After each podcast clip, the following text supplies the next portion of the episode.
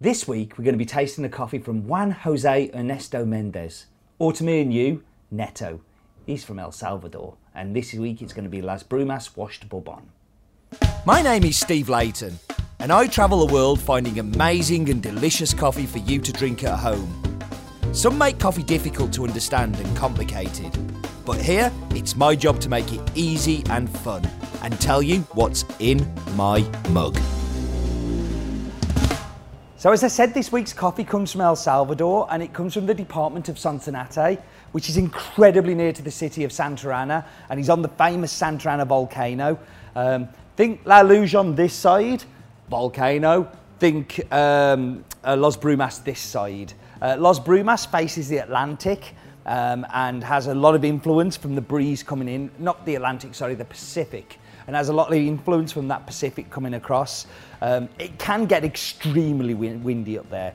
And um, yeah, that means that you have to be very careful with your shade tree planting and your wind barriers. I remember the first year that uh, Jose, uh, not Jose Neto, uh, bought from, uh, we bought from him and he took me to the farm.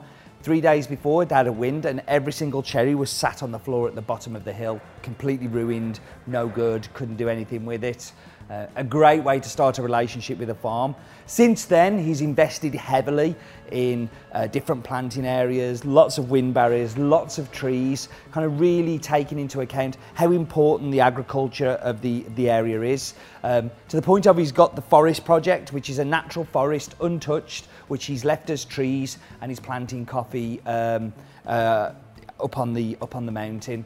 So his full name, as I said earlier, is Juan Jose Ernesto Mendez Aguero. Um, everybody has long names in Central America, it seems. But to me and you, he's Neto because he's a friend and a really close friend. So the altitude of the planted coffee is 1,400 metres above sea level to 1,700 metres above sea level. But there's a special bit from 1,700 metres to 2,000 metres, which I believe is the highest farm in El Salvador. Prove me wrong, Twitter. Um, but it is super high and it goes right up to the tip of the volcano. And um, this one is from the 1400 to 1700 metres, but later on in the next coming months, we're going to be having some of those 1700 to 2000 metres coming on as well. This is a Bourbon. Bourbon is incredibly typical for El Salvador, makes up around about 70% of all of the varietals um, in El Salvador.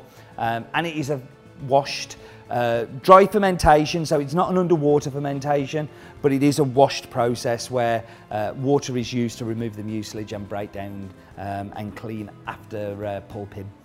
Um, so yeah, that is uh, Los Brumas.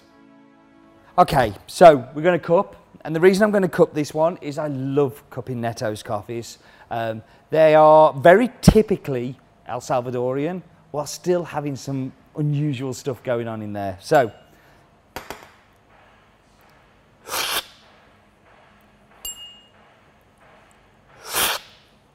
so this is a, um, a washed bourbon, and washed bourbons tend to be milk chocolate from, from El Salvador.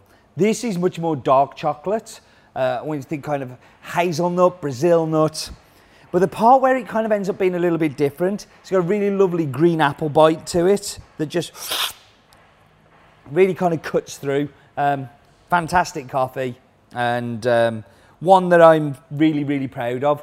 Not just this one, but some of the uh, stuff that he's been doing in the Forest Project um, some of the pacamaras from the farm, um, some of the geishas from the farm, just really, really interesting work. And of course, his SL28 that uh, Dale competed with in the World Barista Championship last year and won with.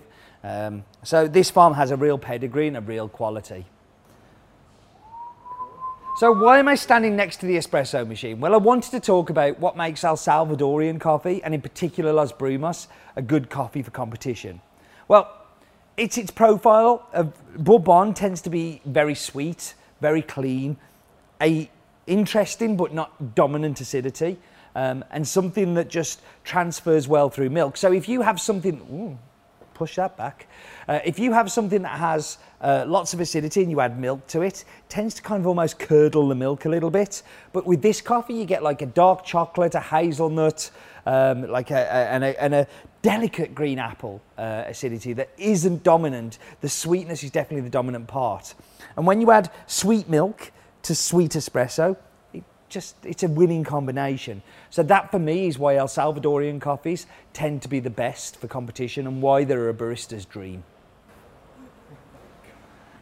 Okay, so this is uh, a treat. I have an espresso and a cappuccino of Los Brumas. Because I was talking about how this is a barista coffee, I thought it was a really good idea to get a barista to make it, so Dale made it for me.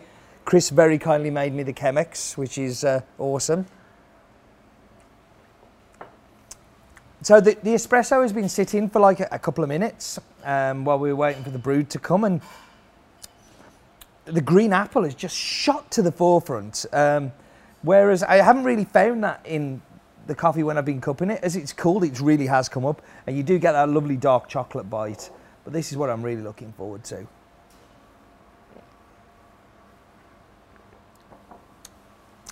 Lovely sweet creamy milk mixed with dark chocolate and hazelnuts. Sounds pretty cool to me. I don't know about you, but it's certainly the way that I would like to drink my coffee. I'm going to lean over and check my Chemex, which is coming to the end. Perfect timing. Wow, doesn't happen on in my mug very often. Um, and we're going to go for the brewed.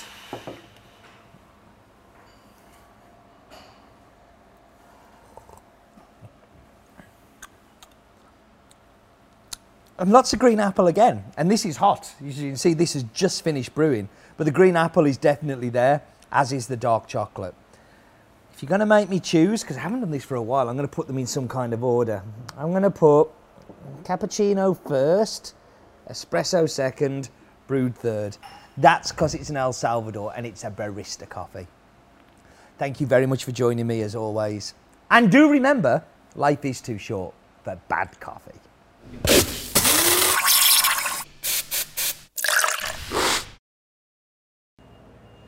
501.